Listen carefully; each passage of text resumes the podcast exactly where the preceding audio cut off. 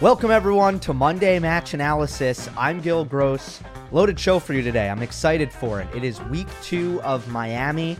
I'm going to talk to Alex Gruskin about some of the storylines that have emerged. Uh, we're going to hit on Felix and Denis, Medvedev, Tsitsipas, Zverev, and where the three of them are at in comparison to each other.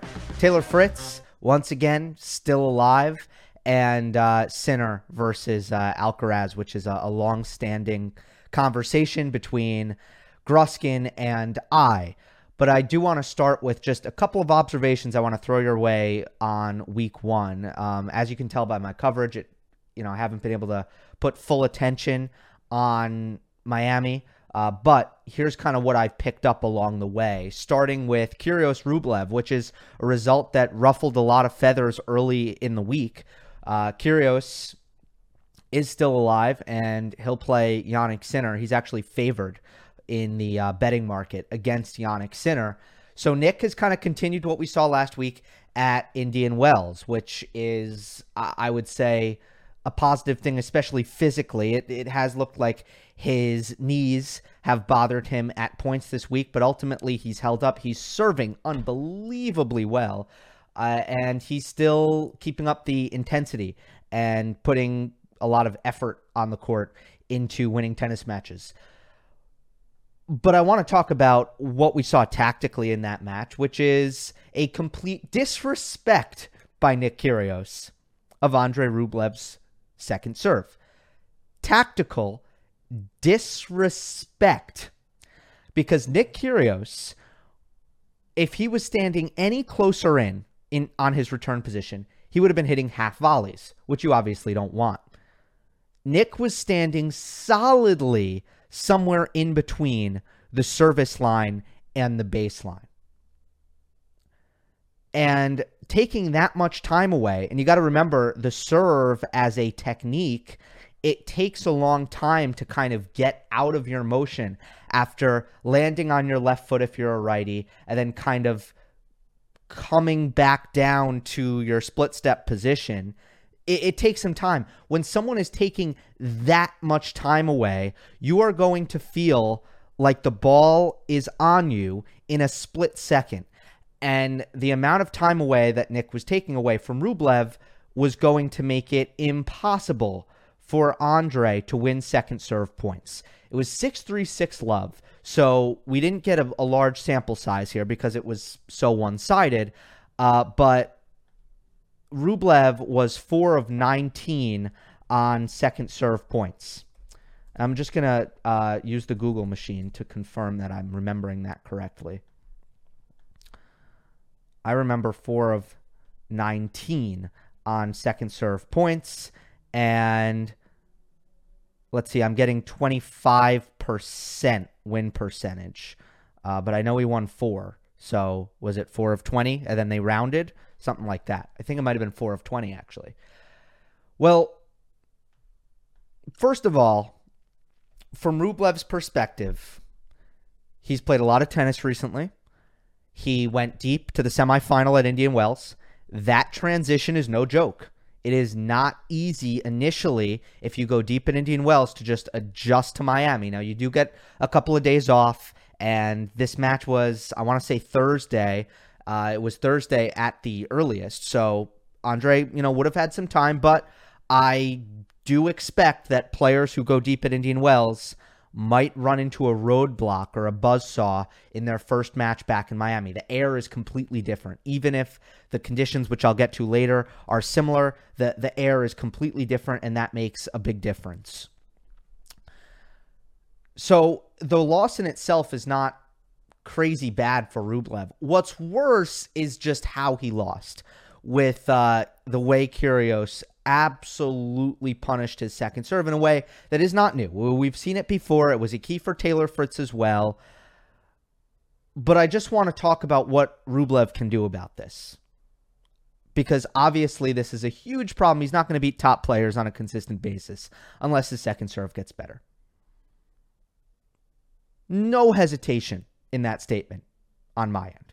He will not beat top players unless that shot gets better. I don't care what happens in the rest of his game. It's not going to happen because he's getting attacked to the point where he's not going to be winning a acceptable number of second serve points against players with the talent of Kyrgios and Fritz who have the hand skills to execute that and who have backhands, good enough backhands that they're able to execute that.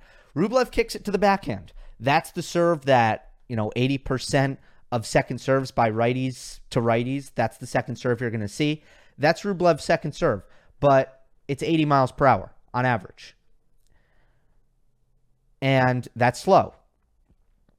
What he really needs against someone who's trying to return that way against him is a 90 mile per hour second serve to the body. That's what you do. Or, you know, in the case of the better second servers, it would be 100. But let's baby steps here. You get it up to 90 miles per hour, you serve it to the body, and Kyrgios is going to get jammed. And he's going to have to move back. We see what Nadal does on the second serve against Kyrgios. He stands close in. Nadal hits body second serves. That's what to do. When someone crowds the box, when someone hits you with that kind of return position, super aggressive, super shallow, uh, that's what you do. You serve body because there's not going to be time for them to get out of the way of the ball. If you serve kick backhand to someone standing up there, well, the angle's going to get cut off. You're not going to stretch them out.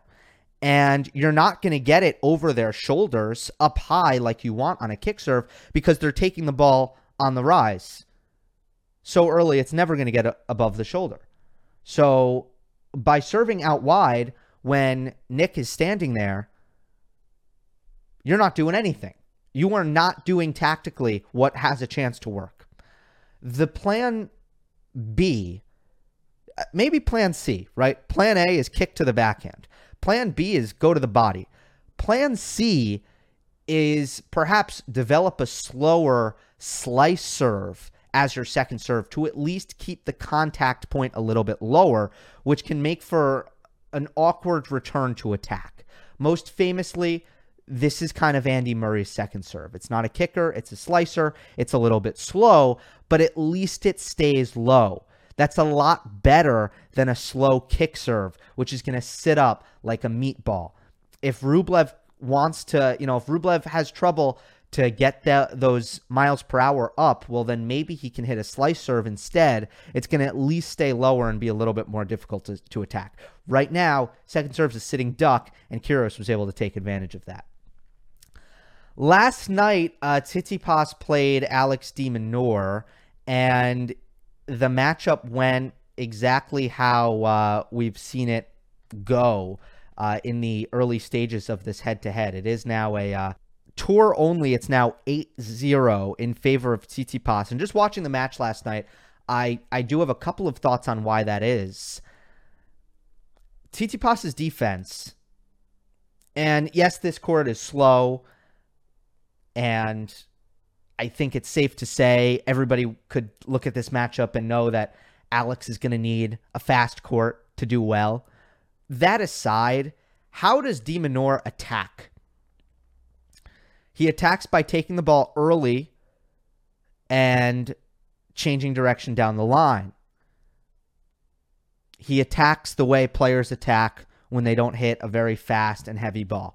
Which, by the way, de Minaur can can really lean into his forehand. You might say, Gil, I watched the match. He hit a bunch of really big forehands. He can only do that. de Minaur can only hit his forehand really, really big when he is stationary, when he's get gets plenty of time to load up and set his feet and really lean into it, put all his body weight into the forehand. When that is the case, he, he can hit a pretty hard forehand.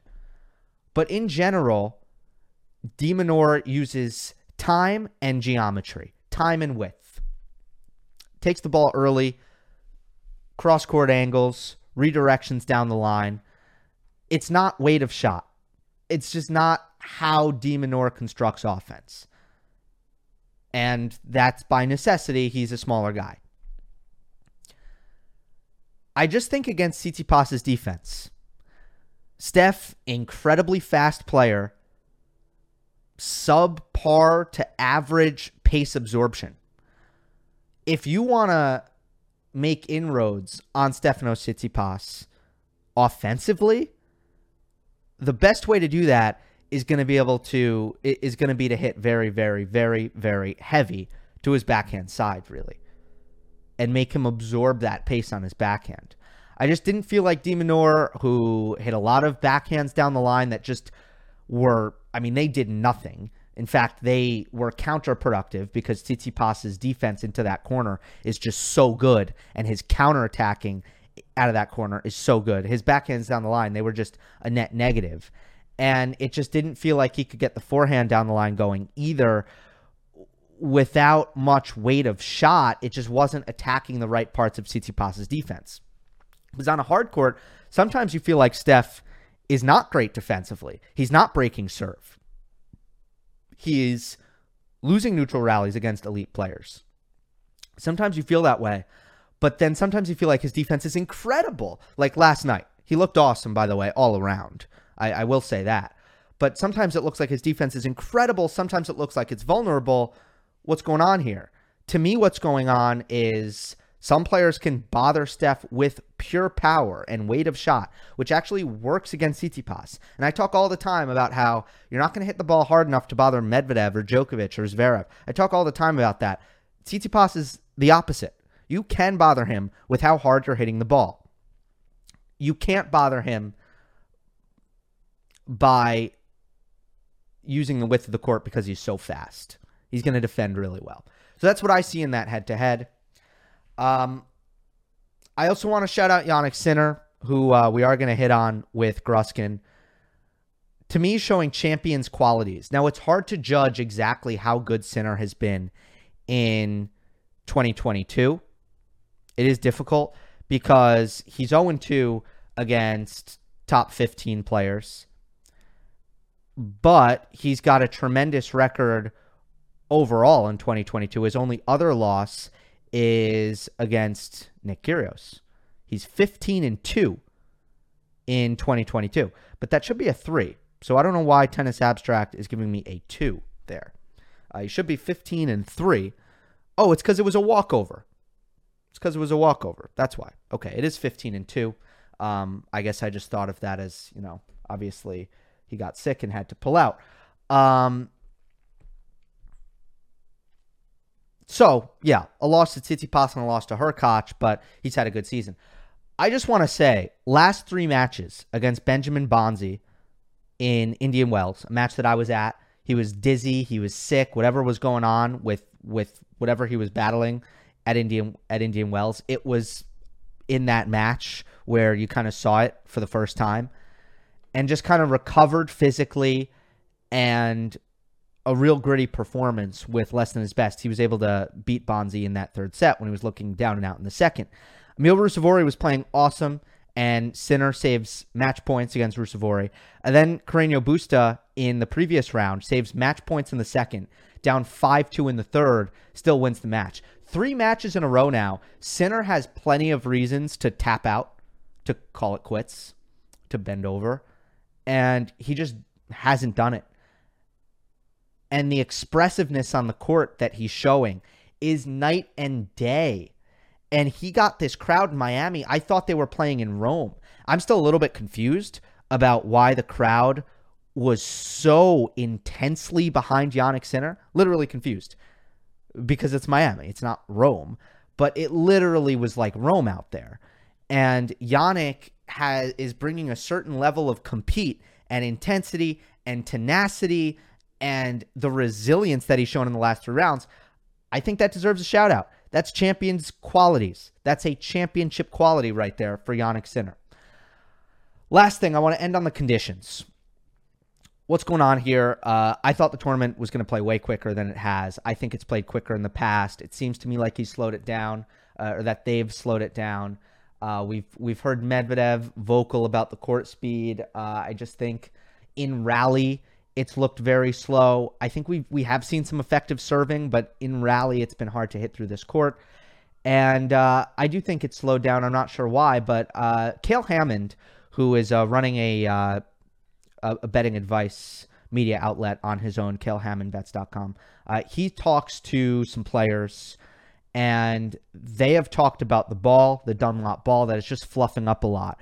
So his angle is that it is fast enough when the balls are new, but these Dunlop balls, something about either the balls or the, or the court and the way those two are interacting, the balls are getting so fluffed up so quickly that at the end of ball changes, these balls are going nowhere. And maybe that's why we've seen so many insane comebacks. Uh, the Jannik Sinner comeback against Carreño Busta is one. Um, we even saw one yesterday with Jensen Brooksby coming back from four love down in the third set against Roberto Bautista Agut. We have seen some crazy comebacks. Perhaps that is because the serve is really being nullified at the end of ball changes. So slower conditions than I thought. Obviously, the humidity is going to play into that, and it's going to get physical out there. And um, something to keep in mind as we move on through the tournament is that this is not the fast hardcourt tournament that I thought it was. Before we get to Alex Gruskin, I want to give a quick shout out to our friends at Play Your Court, the place to go if you're looking for a local coach, practice partner, or match. In fact, the number one reason people stop playing tennis is because they can't find anyone to play with, which is silly. I don't want that to happen to you, so I've arranged a 60%, sorry, 50% off discount for you to join the Play Your Court community at the link below. It'll be in the description playyourcourt.com backslash Gilgross for 50% off to join Play Your Court. We're joined once again by Alex Gruskin of Cracked Racquets, editor in chief who doesn't edit, uh, p- host of three podcasts. Uh, the place to be for college tennis, by the way. You probably know that uh, if you are a college tennis fan, but I will throw that out there. Um, thanks for uh, coming on once again. You were on time and, and ready to go and you're decked out. I mean, what's the occasion here? Well, slight correction. I do edits in the sense that I make the notes of, hey, super producer Daniel Westoff, you may want to edit this segment off. Now, ultimately, he makes that decision, and usually we never cut anything. Uh, but there is at least the note process that's done. Uh, why am I formally decked out? Because I had to interview a college tennis coach this morning, and I was like, I should put on a collared shirt if I'm not going to shave. I seriously considered shaving for the Monday Match Analysis YouTube comment section because they are my favorite comment section and my favorite people in all of tennis outside of our Cracked Racquets fans, of course. Um, but I didn't. And here I am today, raggedy as ever, blurry screen, indicative of the haze I've been in since this college tennis season started. Nevertheless, it's the second half of the Sunshine Swing. It is always a pleasure to be here to talk some tennis with you. Yeah, uh, they they will let you know what what they think. Uh, I wore like a shirt that was a basketball jersey and it was cut like a little bit lower on my chest, and I did get analysis on my chest hair uh, in, in in the comments. So Tuesday or, YouTube chest analysis. That's a good show. Is that yeah. a follow up on the channel? That's season three. Be. It might be. Uh, lack thereof, actually. Let's well, start with. I've seen the numbers when you talk anything but Djokovic, so like you might as well branch out. Let's start. Uh, we got to start with Felix. Uh, and you can interrupt me if I'm off here, but but for the the audience, uh, we have obviously been talking about Felix, you and I, for a couple of years now, and I feel like I've I was on the negative train a little bit because I didn't see him getting any better, and it was you know I was concerned about that. And you you know you've always been confident that Felix will arrive. You know it will happen for him. He's on his way. There's no reason to panic about the career of FAA. And at the start of this year, I did a total 180 on it, or I don't know if it's a 180, but I started to drink the Kool Aid in a big way. Phenomenal from the start. ATP Cup, Australian Open with the five set loss to Medvedev that I thought was a great loss. Wins that first title, Rotterdam, makes the final the next week in Marseille. I come into the Sunshine Double. I picked him to the Indian Wells final reluctantly because I knew the conditions wouldn't be great for him. And then more confidently, picked, picked him to win Miami. He's 0 2. Yeah. You're, he, he, he went 0 2 at the Sunshine Double. He loses to Botik van de Zandschulp at Indian Wells, a loss that I didn't think was so bad. Then he loses to Miomir Kecmanovic in his first match in Miami. What are we to make of this at this point? It's you know, all my TV references are lost on you, but in an HBO season, you know, there are usually eight episodes, and eight episode six, seven is where the season peaks, or it's ten episodes, episode seven, eight, nine, where things peak and then things calm down by ten. This is like a really bad episode four, this Sunshine Swing for Felix, where you're like, yeah, you know, he still got the three slams to make up for it, right? And the low hanging fruit from a rankings perspective, because he's got a lot of slam points to defend in the back half of the season. He has really nothing to defend here in the clay court season. So I don't think it's time to panic. I will forever think the heaviness of his serve, his forehand, the weight of that shot should be more effective on clay than the results thus far in his career at the ATP level have dictated. I'm not hitting the panic button yet because I always think it's important to frame the Felix discussion in the fact that he is younger than Sebastian Korda and like two months older than Jensen Brooksby. And if you're asking me to compare the career trajectories of guys at the same age between those three, I think we would agree unequivocally Felix would be number one.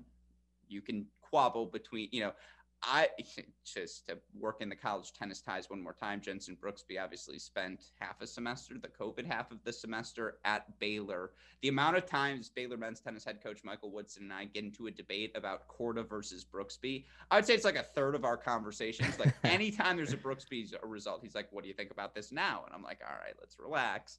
Um, the point being, when you frame it like that, Felix has accomplished so much at you know age what he's 21 now and he doesn't turn 22 until August of this year. At the same time at a certain point you wonder because we know what the uh, early on the fear is Felix becomes one dimensional right when the serve when the forehand are clicking he hits them at a level as good as anyone else you look over yep. the past 52 weeks. He's top 20 in hold percentage. That number keeps improving. The break percentage gets better, even if it's not a top 25 number now, but it's been flirting with it. At the same time, I mean, you watched the Kecmanovic match. The ball got on Felix's shoulder, and he just wasn't able to play aggressive front foot tennis. And he really didn't have a second or a third gear to turn to. And that just happens frequently. Like my why I stay stock up on Felix is because there's five people on, in the world who can play the sort of aggressive front foot tennis that he's capable of playing. The problem is, and I don't remember if it was you who made this comparison or someone on my show, is the best comparison for Felix's game Matteo Berrettini? Is that the comparison we should be making? Like the ceiling for Felix is a slightly better Berrettini, which is a hell of a player. But like, is that the game model he should be crafting it, where it's just double down, big serve, big forehand. That's my game style. He's he's just too good an athlete to yeah. for that to be the best course of action. And that's the the massive difference between Felix and Matteo is Felix is can be one of the best movers in the world. He's just not one of the best defenders I, in the world. I disagree with that. I don't know if I agree with that from a move. Is he that fluid? Like, does he have no. the fluidity of the Medvedevs, of the you know the Zverevs, and obviously some of the the de Minaurs of the world? I I don't think. no, does. no, he's not. He's not in the top one percent, but he's in the top five to ten percent. I think for sure, especially okay. in quickness. And I know, I know it doesn't always look great. Like he's not he he doesn't defend that well, but from a from a speed perspective, I think he's as mobile as as really it gets. Besides right. maybe besides those like this. top five kind of guys. So let's play this game and let's assume if we're saying top 10, top 5% of top 100 players, because with all due respect, there are some outstanding movers who are better than Felix outside the top 100. But if we play that game, it gets too big. I think I can make name 10 better movers than Felix pretty quickly. I'm going to go through my head. You tell me yes or no because I think I can get to this list. Obviously, okay. I think de Minaur is yes. exceptional. Francis Tiafoe?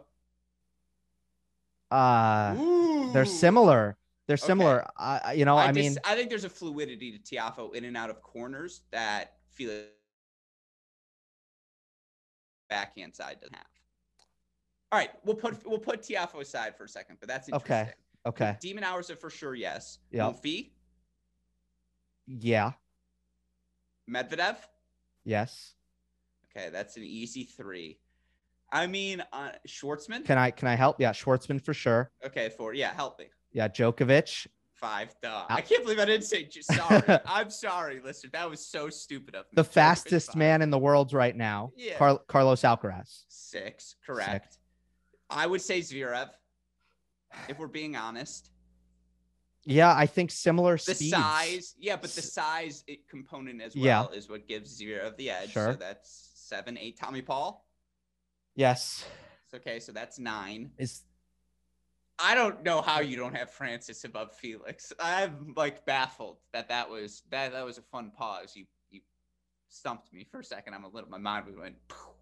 Look. Um, but okay, so it's not a definitive thing. Oh, this is great. And by the way, I did not expect the opening to be Felix. I thought for sure we were going to go American men or that, you know, everyone's 26 and younger, Alex. This is your fantasy. And we start with Felix. All this to say, I, I the glass is still half full because we saw what he was capable of at the Australian Open. We saw what he was capable of in New York, at Wimbledon. And to your point about him as a mover, I don't know if he's a top 10 mover, but from a physicality standpoint, the combination of movement and strength, I agree with you. He's top 10% in that category. And I agree with you that in the three out of five set format, I think that matters that much more. And that's where he shines. And that's why it's still glass half full for me. right. He's in amazing shape. He moves well enough to be someone who can play at all levels defense, Yes. neutral, offense, right?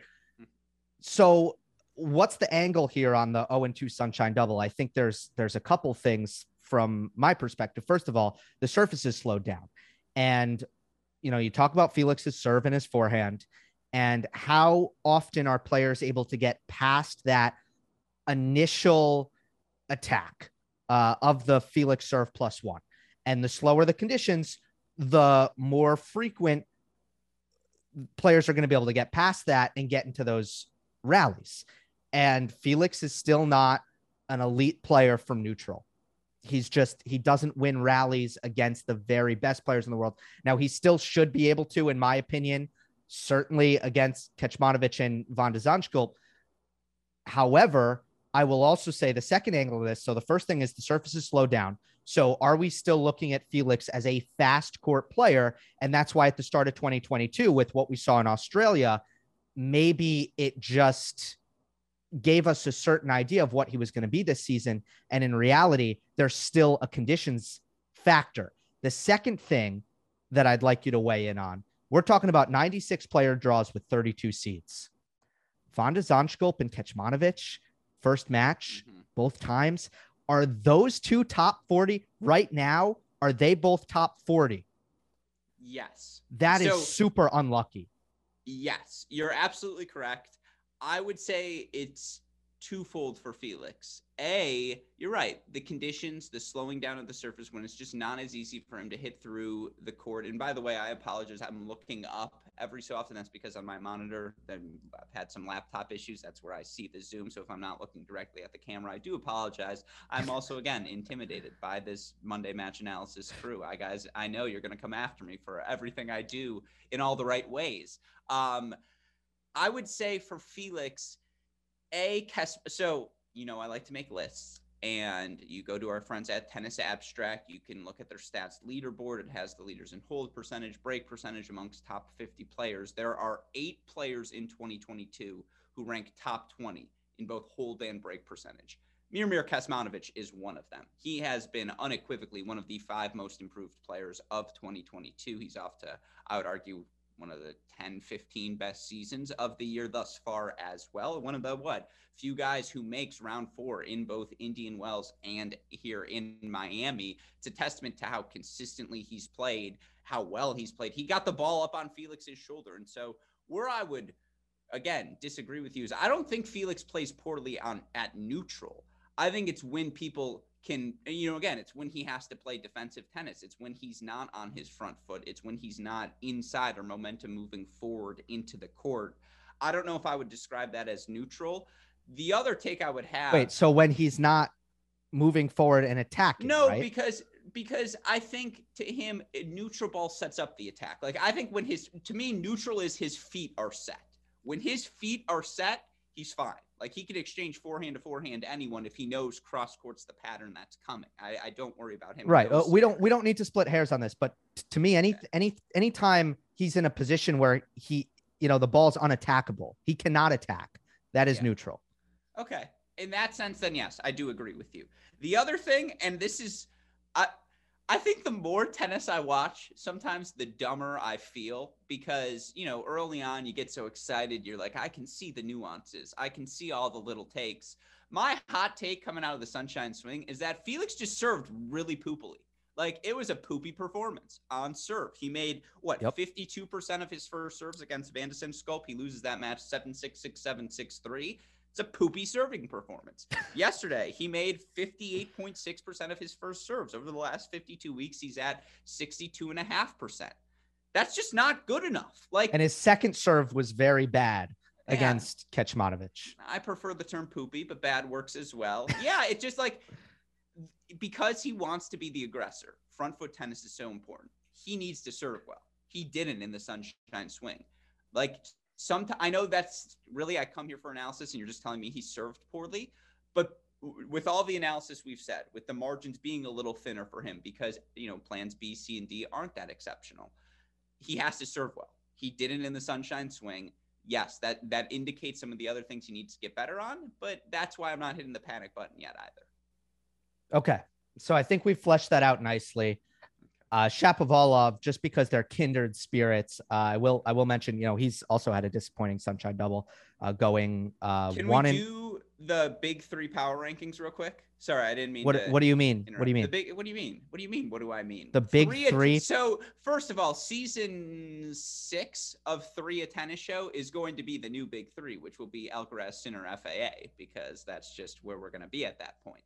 Um, if we're doing the power rankings right now, I think if you were to ask me after Australia, it would probably have been oh, it would have been really close. I think right now everyone has to have Carlos number one in that power ranking, and then man, was it fun watching Sinner escape against Carreno Busta.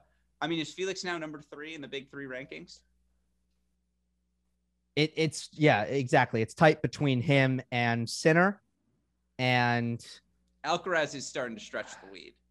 He is. Uh, He's but got the you know, Ferrari anyway, I'm this year. Where I'm he's not- just flying on these fastest laps.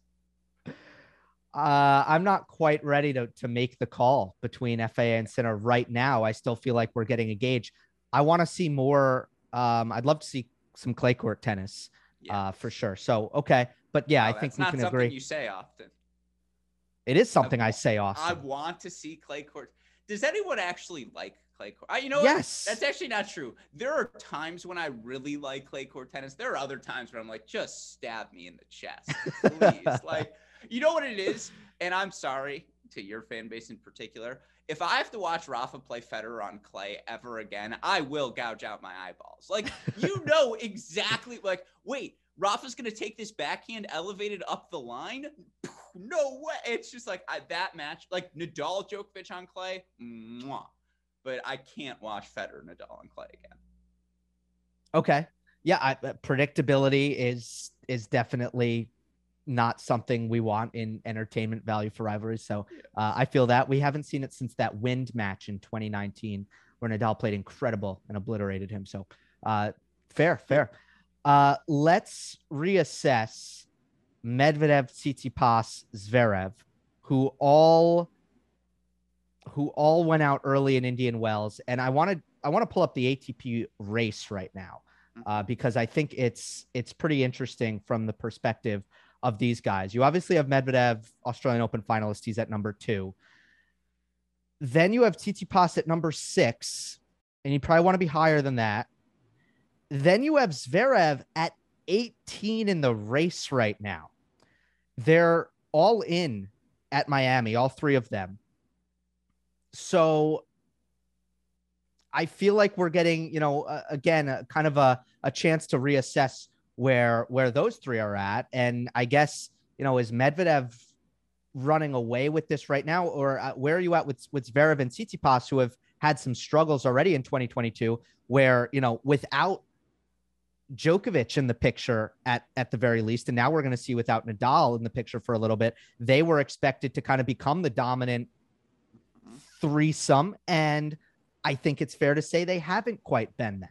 Yeah, no, um, I have some numbers prepared for you uh, on this subject because I knew this was one we were going to hit. And I think the metrics right now are fascinating on all of these players because you mentioned the rankings. Again, I want to turn to our friends at Tennis Abstract. Their ELO ratings, which are a result based formula. It's who you beat, how you beat them, much less so than where and when you beat them, like the ATP ranking system is. Therefore, you know, in the ATP ranking system, a semifinal win is always going to be valued more than a quarterfinal win, regardless of who the opponent is. In Tennis Abstract's ELO ratings, the opponent matters. You look in the overall ELO ratings right now Medvedev 2, Zverev 3, Alcaraz 5, which is just mwah, delicious. Tsitsipas is at number 9 overall. You look at the yearly ELO ratings, which measures just their 2022 results. Medvedev right now number seven, Tsitsipas number 12, Alex Zverev number 16. I think I would lean more towards those yearly ELO ratings right now in terms of how the guys have played overall. Now, again, three out of five sets on hard courts. It's a different story. Medvedev has built that benefit of the doubt. Uh, I would argue most of the time Zverev has at, well at the slams, the Australian Open being the exception. That loss to Shapovalov. I mean, Shapovalov just took it to him there, and that's why he's as low as he is right now in the yearly ELO ratings. And yet, when you look at the stats leaderboard, and again, top 10, 15, 20, 25 club, who are ranking in both top 10, etc., in both hold and break percentage right now, how frequently they're holding serve and breaking serve. By the way, before I get into this, are you at the point of the season now? And I know you're always just 2022, 2021. Have you abandoned last 52 weeks now on the stats leaderboard? Are you looking at just 2022? Um, I'm looking at usually both, but yeah, I'm, I'm, looking a lot at just 2022. Well, I'm glad you say you look at both because I have the stats leaderboards for both the last 52 weeks and here this season. Top 10 club over the last 52 weeks makes a lot of sense. Djokovic, Medvedev, Zverev, and Casper Ruud, who cleaned up on everyone at the 250 level. As yep. such, his stats are going to look ridiculous. That group makes sense. Only one player ranks top 10 in both hold and break percentage in the last 52 weeks. Can you guess that player, Gil? Uh, excuse me, not in the last 52 weeks, in 2022. 2022? Just one player top 10 in both hold and break percentage. I almost think since we're talking, I mean, out of the three, it would be Medvedev. It's Zverev. Zverev is top 10 right now in hold and break percentage, which again, eye test wise, I mean, his win over Brooksby in Mexico was like a really good match, or just a really weird match. And I know that gets clouded, obviously, by what happened in the doubles and his subsequent suspension. Then he loses at Indian Wells. But the numbers are saying that Alex Zverev has not played that poorly to start the season, which to me was just fascinating to note. You look beyond that. Again, here in 2022, Zverev's your only top 10 club member. Top 15, Rafa Nadal, Andre Rublev. And it makes sense given Andre Rublev swept the Middle East swing. Top 20 club, Medvedev, Sinner, Taylor Fritz, which again, eye test wise makes sense. You're Indian Wells champion. Gael Monfils, who has been very, very good over the past six months. And Miomir Kecmanovic, who has been one of the breakout stars here early in the season. When you get to the top 25 level, you add Carlos Alcaraz, and for him, it's the holding serve, not the breaking serve, where he's top three right now in break percentage. Brooksby, then you get Bautista Agut, Carreno Busta, which makes sense because they are your veterans right now. They're your 28 to 31 year olds who are still good. And then Dan Evans gets thrown in the mix, which to me is a funny inclusion there in the top 25 club. I mean, yeah, like uh, the, the reason I bring all of that up is you ask me where all these guys rank right now. And to get back to your question, it's splitting hairs. Like the numbers say Zverev is still as good as he has always been. And I think if you've watched him in Miami, I mean, he looked excellent against Mackie McDonald. Played such a good match there. I thought he was in control against Coric, just kind of took his foot off the gas in that second set. But again, I think Zverev is as likely to win this tournament as anyone. Medvedev had two perfect opponents for him in Murray and Martinez to start the tournament. He's playing great. And now we get Tsitsipas Alcaraz again. Like it's tough for Tsitsipas. That's a brutal draw for him right away. And you know, for Medvedev gets I think Brooksby next, right? And I think that's yeah. be That's really, gonna be a good really one. Fun. Yeah. Zverev gets Kokkinakis. That's a match he should cruise in, particularly given the physical nature of the matches Kokkinakis has played to, you know, three set thrillers. Up a break three two as we speak. Yeah, I, I uh, Zverev is. Yes. And so, yeah, I think Zverev is the just by the draw. He's probably the guy with the easiest path to the final.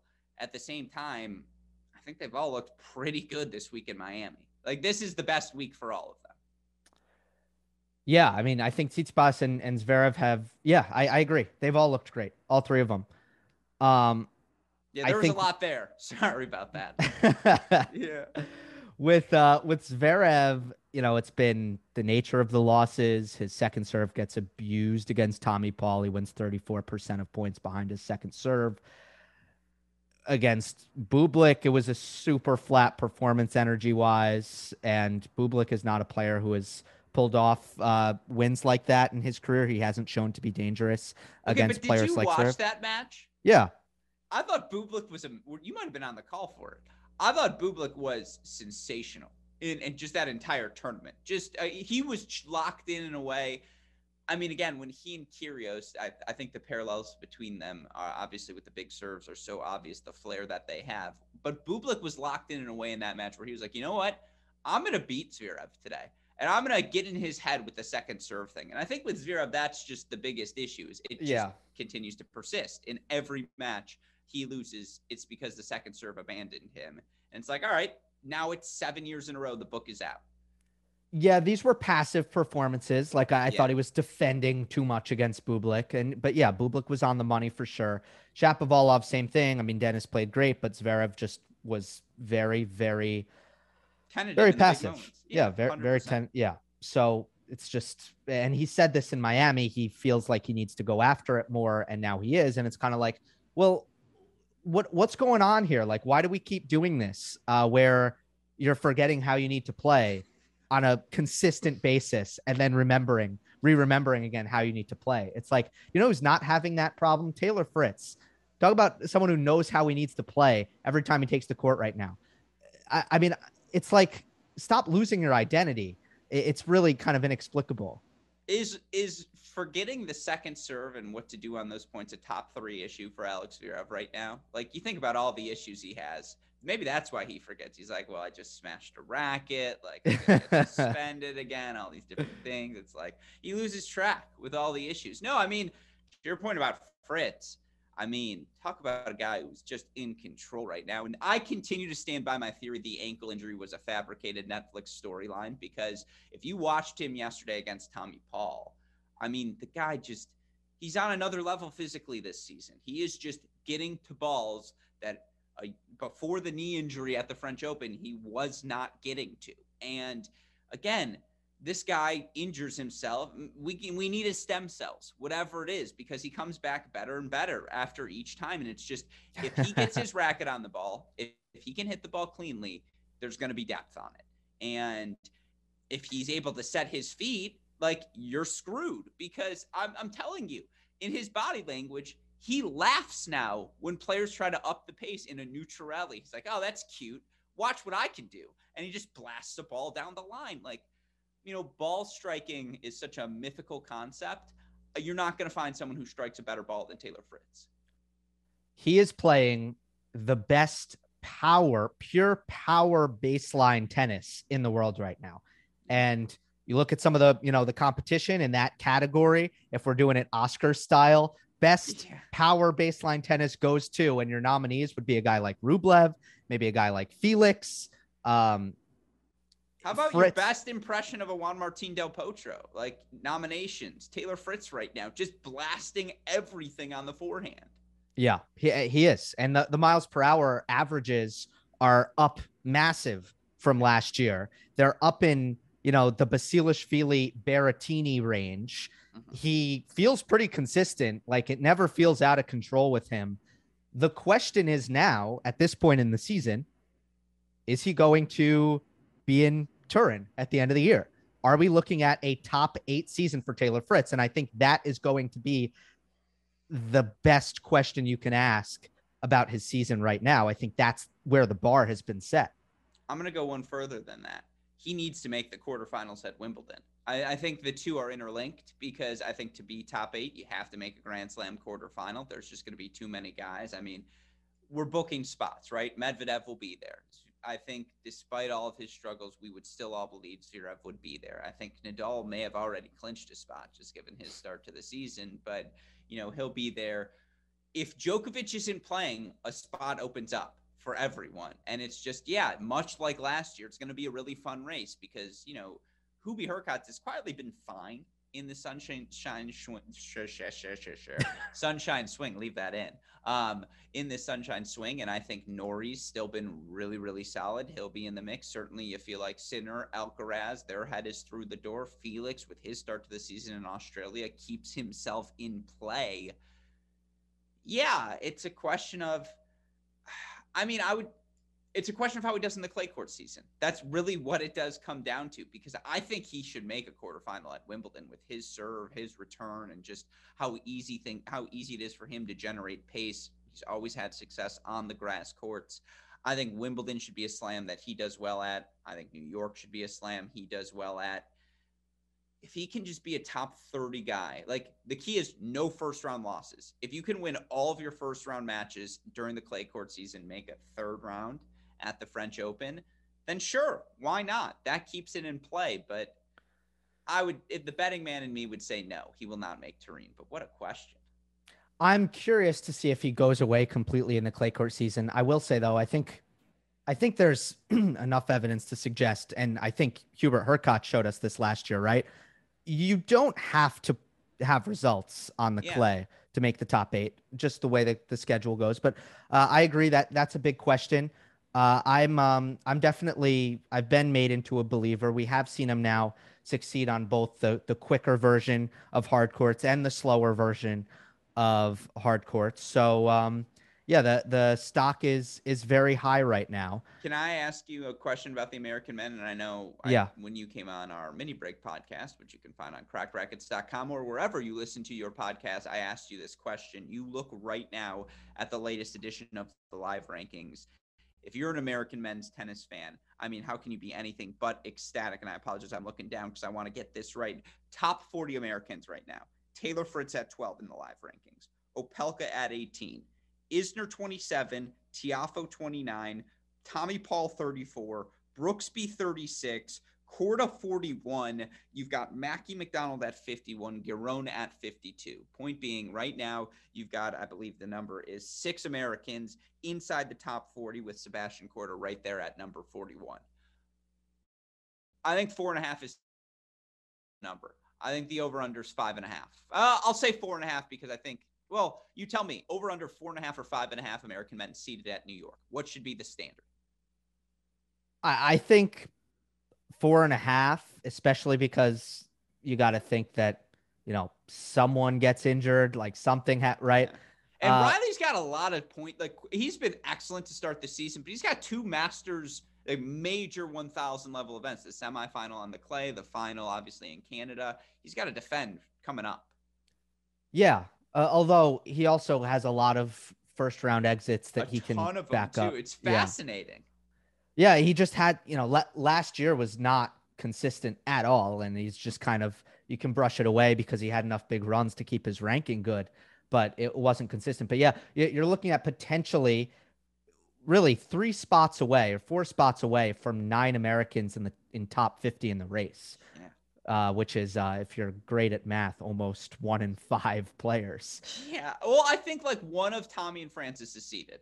I think Taylor and Riley sure things. Isner wins Atlanta, he's there. Um, you get one of Taylor or Fran, uh, Tommy or Francis for sure. I also think you get one of Brooksby or Korda for sure because Brooksby's got I expect Brooksby. in the clay yeah, courts. I really expect Brooksby to yeah. to be top thirty by by New York. I'd be surprised if he isn't. I know we kind of hinted at this uh, Sinner Alcaraz thing, but you know we're going to again uh, playing the hits again to another one of our classics. For those uh, who are in the international audience who may not know, there's this uh, a show called First Take, and it, there it used to be Skip and Stephen A. And Stephen A. hates the Cowboys, and Skip is a Cowboys fan, and that's like the bread and butter that they'd always go to. And for uh, for Gruskin and I, it's uh, we decided that it was going to be Sinner versus Alcaraz, but I have to now ask you like is this still the plan? Like are you really going to go down this road and take team Sinner against carlos alcaraz? Because i mean look right now at this moment it's looking a little bleak. Right now. Now it hasn't been very long. You know no. it's just the start of the season but what do you think? I can i consulted my rabbi. We sat in the mikvah we sweated out. We had this discussion at length.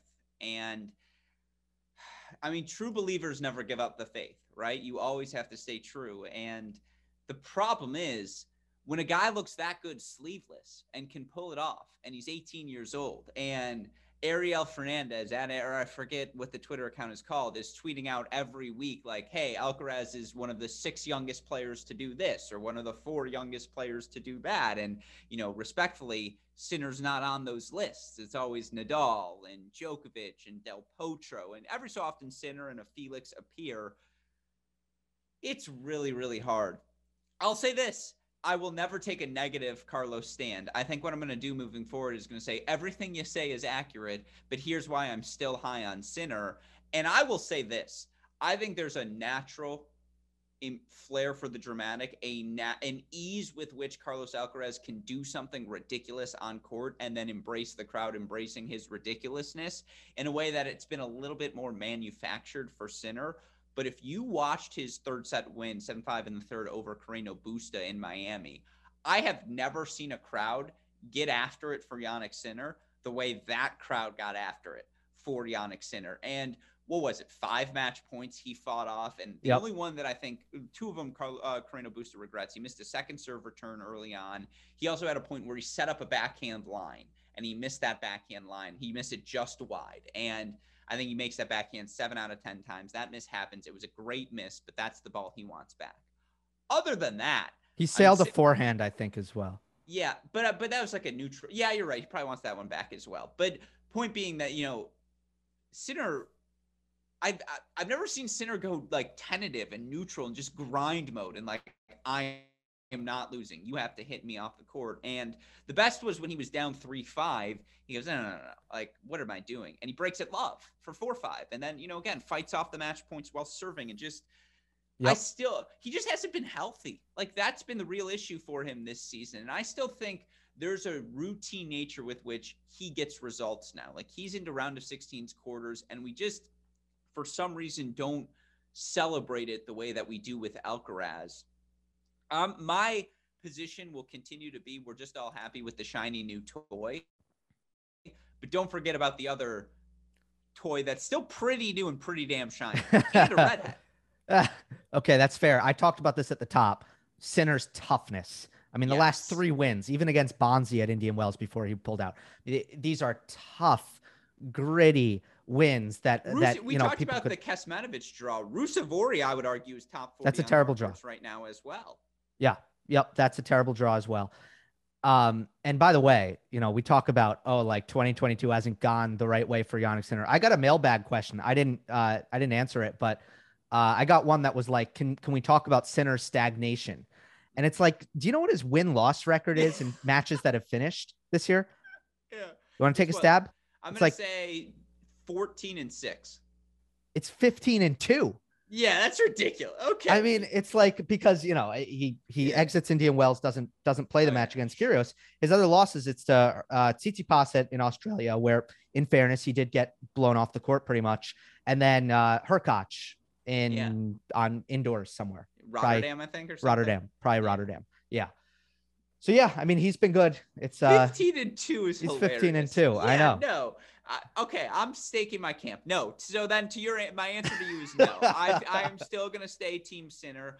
The power he can generate with these, he's getting more comfortable ripping through the backhand cross court, which is when you really know you're a power player. We talked about Fritz earlier and the confidence he has. When Fritz, when you leave Fritz a sitter on the backhand wing, not only can he rip line now, but he can rip cross and hit a ball through you that you can't track down.